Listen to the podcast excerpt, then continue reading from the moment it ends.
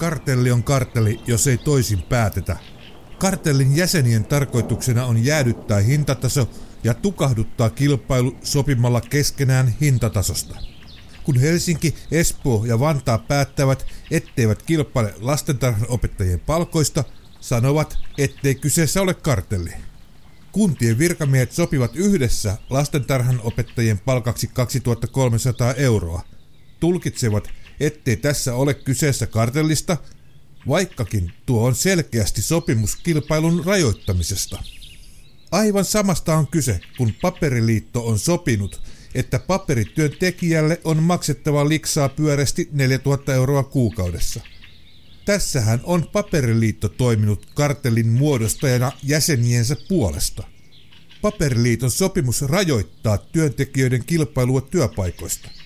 Työttömäksi jäänyt paperikoneen hoitaja Esko ei voi myydä työaikaansa työnantajalle pienemmällä korvauksella kuin työnsä säilyttänyt Jouni myy. Aivan selvää kilpailun rajoittamistahan tuokin on. Mutta kumpikaan edellä olevista esimerkkeistä ei ole kartelli, kun oikein tulkitaan. Kilpailulakiin sisältyykin poikkeussääntö.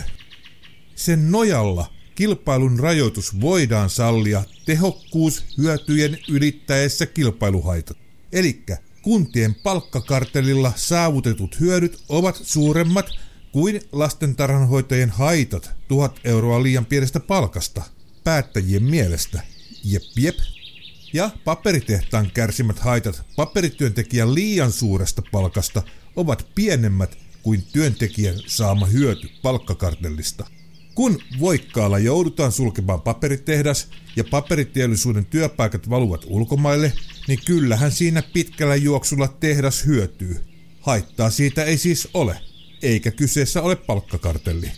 No joo, hieman kärjistettyähän on ammattiliittojen toimintaa verta kartelleihin, mutta ei se kaukana mafiatoiminnasta ole.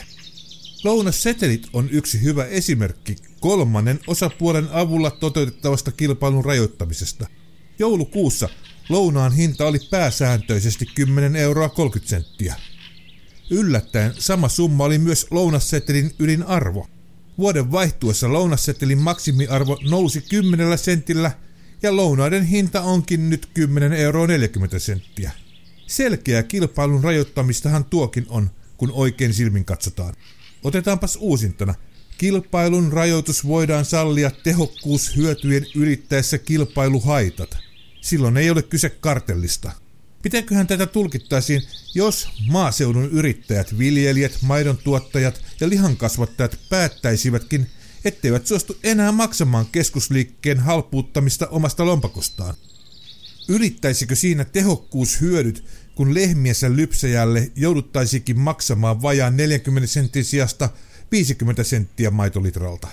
Tai possulan omistaja saisikin kilosta sikaa puolentoista euron sijasta kaksi euroa. Miten on? Hyöty vai haitta?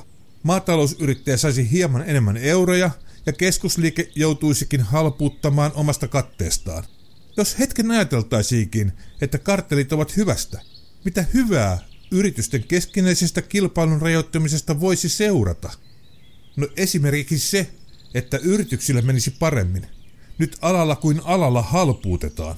Yritykset kilpailevat toisensa hengiltä – Hinnat poljetaan alle kannattavuusrajojen ja YT-neuvottelut kulkevat käsikädessä vuoden aikojen kanssa, kun fyrkkaa ei tule riittävästi. Sitten kun halvalla tehdään, saa ostaja myös halvalla tehtyä kakkoslaatua. Ei sitä, mitä kuvittelee saavansa. Kartellisoitumalla yhdessä hintatason luoden ja siitä kiinni pitäen yrityksille jäisi varallisuutta tuotekehitykseen. Työt tulisivat tehtyä kerralla kuntoon. Kenties yrityksillä olisi mahdollisuuksia myös palkata työntekijöitä ja maksaa kelvollisia palkkoja kelvollisille työntekijöille. Kartelit loisivat positiivisen kierteen. Työtä olisi tarjolla, palkasta riittäisi rahaa kulutukseen, joka taas lisäisi työpaikkoja ja verotuloja. Lapsellisen yksinkertaista tai sitten vain yksinkertaisen lapsellista. Kartelit eivät ole saatanasta. Halpuuttaminen on. Halpuuttaminen on eräänlainen ikiliikkuja, Aina joku myy halvemmalla, se ei ole kilpailua.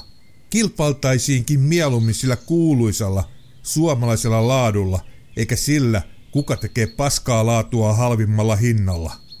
Näin ajattelin tällä kertaa. Olen Kari Ketola ja mielestäni halpuuttaminen on paskamainen tapa tappaa yhteiskuntamme.